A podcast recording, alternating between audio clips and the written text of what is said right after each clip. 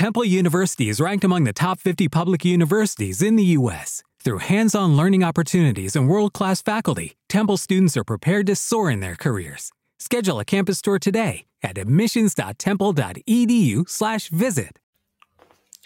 Hello, it is Ryan, and we could all use an extra bright spot in our day, couldn't we? Just to make up for things like sitting in traffic, doing the dishes, counting your steps, you know, all the mundane stuff. That is why I'm such a big fan of Chumba Casino. Chumba Casino has all your favorite social casino style games that you can play for free anytime, anywhere with daily bonuses. That should brighten your day a little. Actually, a lot. So sign up now at chumbacasino.com. That's chumbacasino.com. No purchase necessary. Group. Void were prohibited by law. See terms and conditions. 18 plus. Inter Roma 1 a 2 perde di nuovo l'Inter di Simone Inzaghi, perde di nuovo facendosi rimontare dopo essere passato in vantaggio, perde la quarta partita su 8 giocate fin qui in Serie A, 5 su 10 se ci sommiamo anche le gare di Champions League. Perde una partita peraltro all'inizio di un nuovo tour de force con gare ogni tre giorni e con gare che almeno pross- nei prossimi dieci giorni eh, ci mettono davanti avversari veramente scomodi, il Barcellona all'andata a San Siro e al ritorno al Camp Nou e in mezzo il Sassuolo Reggio Emilia che storicamente è un avversario molto complicato per l'Inter che spesso ci crea non pochi problemi. Ovviamente la figura di Simone Inzaghi è al centro del ciclone, al centro delle discussioni e anche in questo contenuto inevitabilmente dovremo parlarne. In particolare vi farò un discorso rispetto all'eventuale soluzione dell'esonero, che è chiaramente una delle più chiacchierate e cercherò di riflettere con voi a mente un po' più fredda rispetto all'immediato post partita su quello che sta succedendo alla nostra Inter e su come eventualmente provare ad uscirne.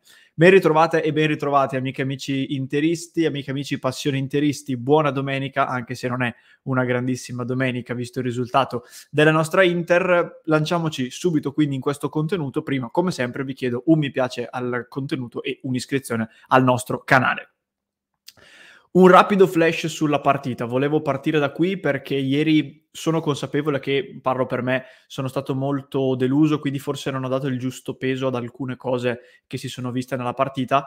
In effetti è stata un Inter un po' meno brutta delle altre volte. Non è stata una bella Inter. Io che ho in mente ancora l'Inter di Simone Inzaghi dell'anno scorso, non posso dire che quella di ieri è stata una bella Inter, nonostante magari sia stata un po' migliore delle ultime. È stata una delle mi- partite giocate meno peggio, diciamo, perlomeno di quelle perse. Il gioco è stato anche discreto, a tratti la partita è stata anche aggredita, però ripeto, gli standard a cui ci aveva abituato l'anno scorso l'Inter sono ancora ben lontani rispetto a ieri. La cosa grave e la cosa che preoccupa è che la gara di ieri ha percorso l'ennesimo copione, ovvero innanzitutto sbracciate e lamentele da parte dei vari giocatori fin dai primissimi minuti. La prima credo che sia di Barella dopo meno di 5 minuti, quindi questo a dare la misura anche della, dell'atteggiamento. Gol del vantaggio con cui sblocchi la partita e quindi magari ti carichi pure avendo soprattutto lo stadio ehm, dalla tua parte. Poi gol subito, rimonta, sconfitta, psicodramma. Questo è il copione tipico delle partite che l'Inter fino ad ora ha perso. Tolto il Bayern Monaco, perlomeno quelle in campionato sono andate così.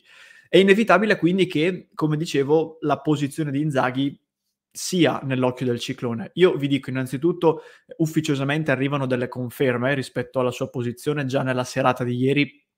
Eh, Marotta o comunque la dirigenza ha eh, ribadito la fiducia e la conferma nei confronti di Inzaghi, mi, mi permetto di dire, mi sono confrontato prima anche con Lorenzo, è abbastanza inevitabile che in virtù del calendario, che vi dicevo prima, che ci mette davanti tante partite nel brevissimo periodo, diventa difficile in questo preciso momento operare una sostituzione così pesante come quella dell'allenatore, perché vorrebbe dire esonerare Inzaghi, annunciare quello nuovo, chiunque esso sia, e dopo 24, massimo 48 ore doverlo già testare sul campo o contro il Barcellona in casa o contro il Sassuolo o contro il Barcellona in trasferta.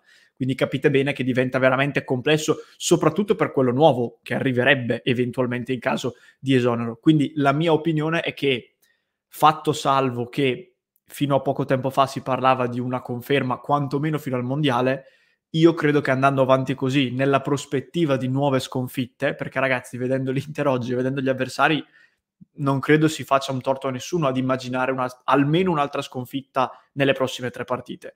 Quindi io temo che la prospettiva di possibili sconfitte, nuove sconfitte nelle prossime tre riduca ulteriormente il margine di tempo a disposizione di Inzaghi ed eventualmente nel, diciamo, nei giorni fra Barcellona ritorno e Salernitana in caso di debacle nelle prossime partite potrebbe avvenire un cambio. Non credo che avverrà però in queste ore eh, post Inter Roma, appunto. E il grave problema, ragazzi, e qui vengo al contenuto effettivo, è che io perlomeno non intravedo dei segnali positivi o degli appigli a cui potermi aggrappare per migliorare. È vero che l'Inter ha giocato meno peggio di altre volte ieri, ma io non riesco a intravedere delle cose da cui provare a ripartire per avvicinarsi quantomeno all'Inter dell'anno scorso. E questa è la cosa che mi preoccupa di più.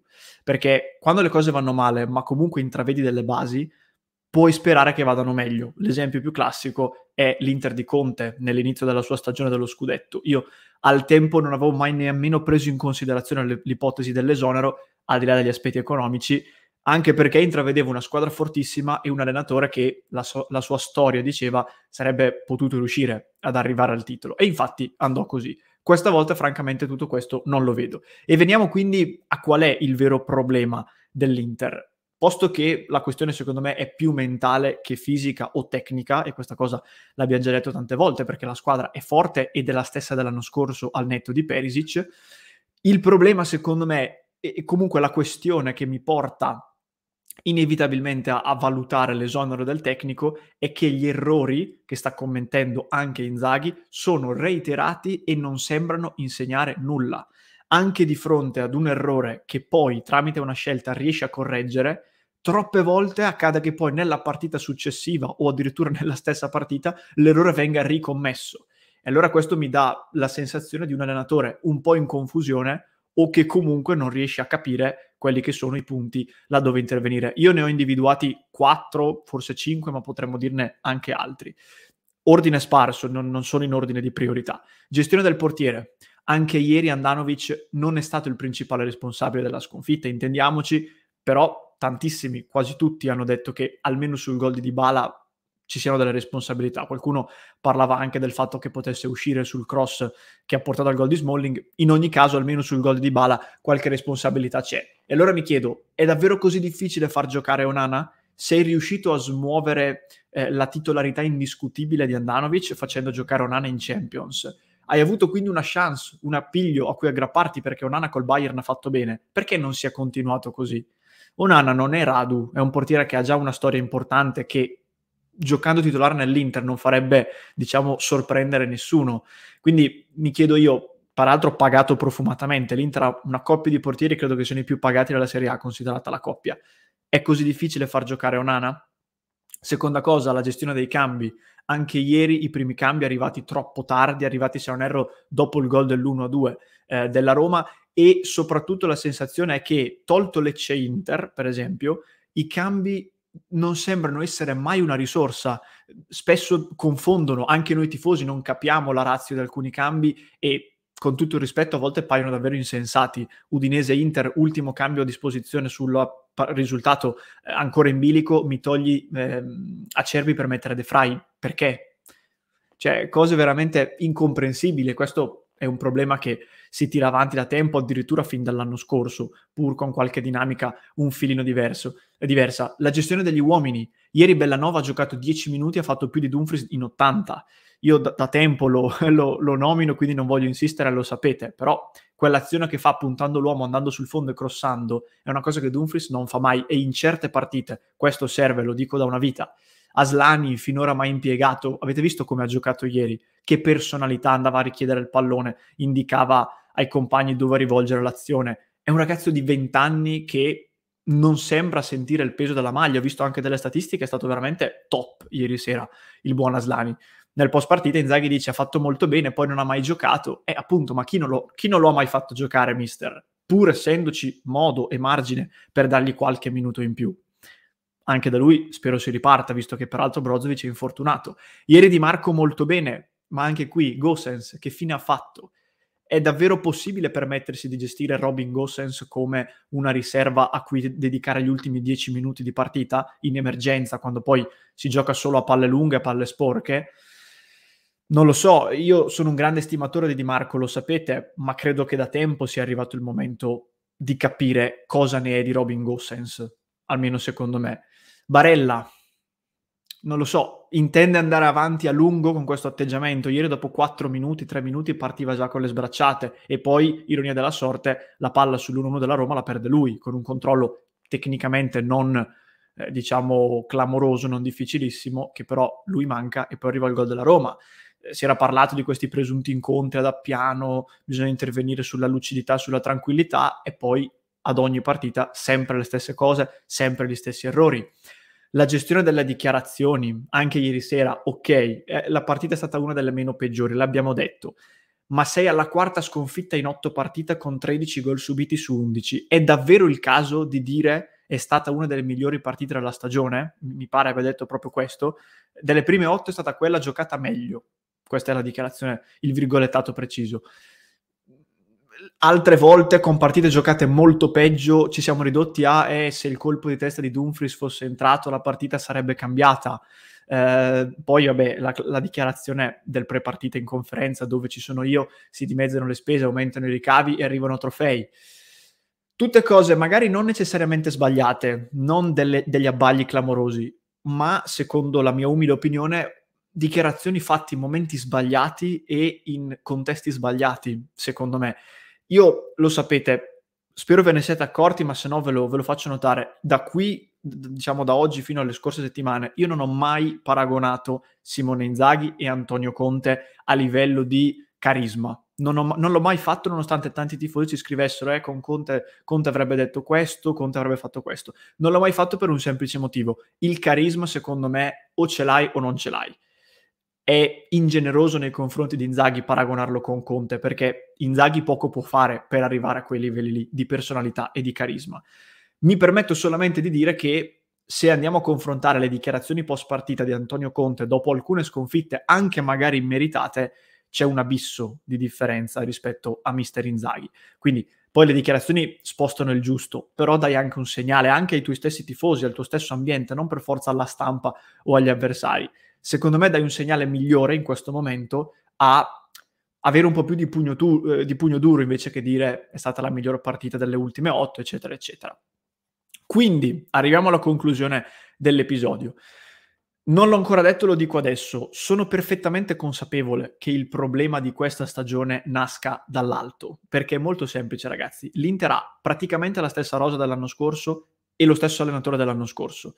Quindi se queste due componenti non funzionano, non è secondo me possibile pensare che la colpa sia solo di queste due. È inevitabile che la colpa sia in primis di una proprietà, che è il grado più alto della, dell'organigramma, che ormai fatica a programmare più in là dei, dei successivi sei mesi o eventualmente dell'anno eh, della stagione singola, e di una dirigenza che ha poco margine di manovra e anche all'interno di, di, questo poco margine comunque degli errori li ha fatti, soprattutto negli ultimi mesi.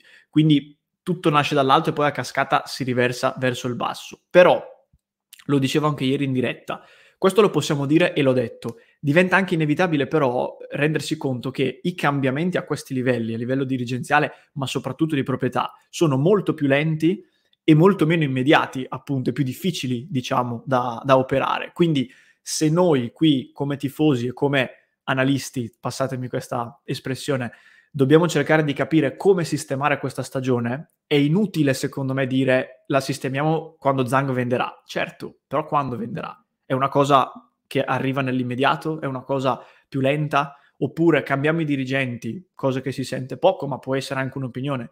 Sì, però è una cosa lenta, è una cosa più complicata, più strutturale. Noi secondo me dobbiamo ragionare per quelle che sono le nostre possibilità su come raddrizzare questa stagione. E quindi vi domando, arrivati a questo punto, dopo queste ultime partite, siamo ancora sicuri che si possano trovare con gli stessi elementi attualmente a disposizione gli strumenti per invertire la rotta, quindi sempre con Inzaghi in panchina e, e sempre con gli stessi uomini messi in campo? Io inizio seriamente a pensare di no. Inizio seriamente a pensare di no perché, come dicevo prima, non vedo degli appigli per uscire da questa situazione e temo a questo punto che un cambio in panchina diventi quasi inevitabile. Per, per intenderci, traduco, non ho minimamente la sensazione che tra Barcellona, Sassuolo e Barcellona Inzaghi o comunque l'Inter abbia una svolta improvvisa tale per cui da lì si possa ripartire. Abbiamo detto mille volte questa deve essere la partita della svolta e puntualmente l'Inter quella partita l'ha floppata. Eventuali alternative, grossi nomi non ne faccio, anche perché non voglio nemmeno dilungarmi troppo in questo contenuto, mi limito a dare una sola indicazione. In virtù di questa incertezza societaria e di proprietà di cui parlavo prima, Antonio Conte fu bravissimo, pur con una squadra fortissima, e questo rimane, fu bravissimo a compattare il gruppo e ad isolarlo completamente dalle vicende esterne, che peraltro secondo me al tempo erano addirittura più serie e più gravi rispetto a, a come sono oggi. Eh, questa è una cosa che poi è stata confermata, quindi non è una, una, una voce, una, eh, così, un, un chiacchiericcio, è stata una cosa confermata. Quindi quello scudetto è arrivato ovviamente grazie a Lukaku, ad Hakimi, a tutti gli altri, ma anche grazie a questa capacità del mister di riuscire ad isolare eh, il gruppo.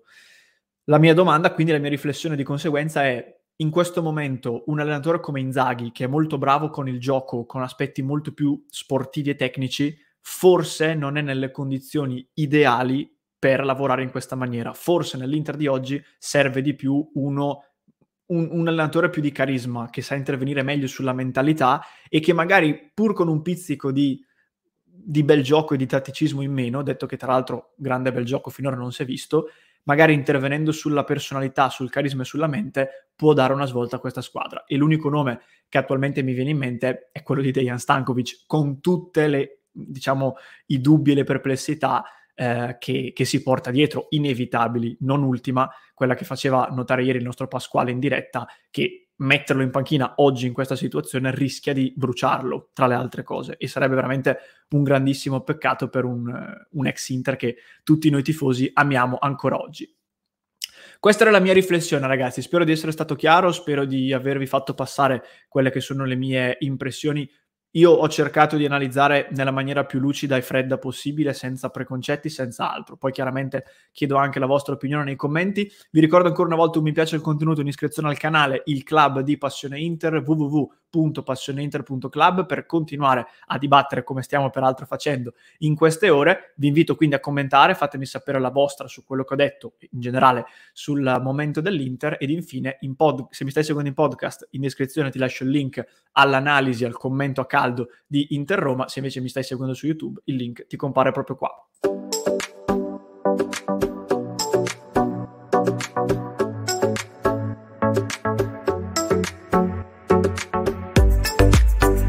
Guys, it is Ryan. I'm not sure if you know this about me, but I'm a bit of a fun fanatic when I can. I like to work, but I like fun too. It's a thing. And now the truth is out there. I can tell you about my favorite place to have fun Chumba Casino. They have hundreds of social casino style games to choose from, with new games released each week. You can play for free anytime, anywhere and each day brings a new chance to collect daily bonuses. So join me in the fun. Sign up now at ChumbaCasino.com. No purchase necessary. VGW. Void were prohibited by law. See terms and conditions. 18 plus. Hello, it is Ryan, and I was on a flight the other day playing one of my favorite social spin slot games on ChumbaCasino.com. I looked over the person sitting next to me, and you know what they were doing? They were also playing Chumba Casino. Coincidence? I think not. Everybody's loving having fun with it. Chumba Casino is home to hundreds of casino-style games that you can play for free anytime, anywhere even at 30,000 feet. So sign up now at ChumbaCasino.com to claim your free welcome bonus. That's ChumbaCasino.com and live the Chumba life. No purchase necessary. VGW. Void were prohibited by law. See terms and conditions. 18 plus.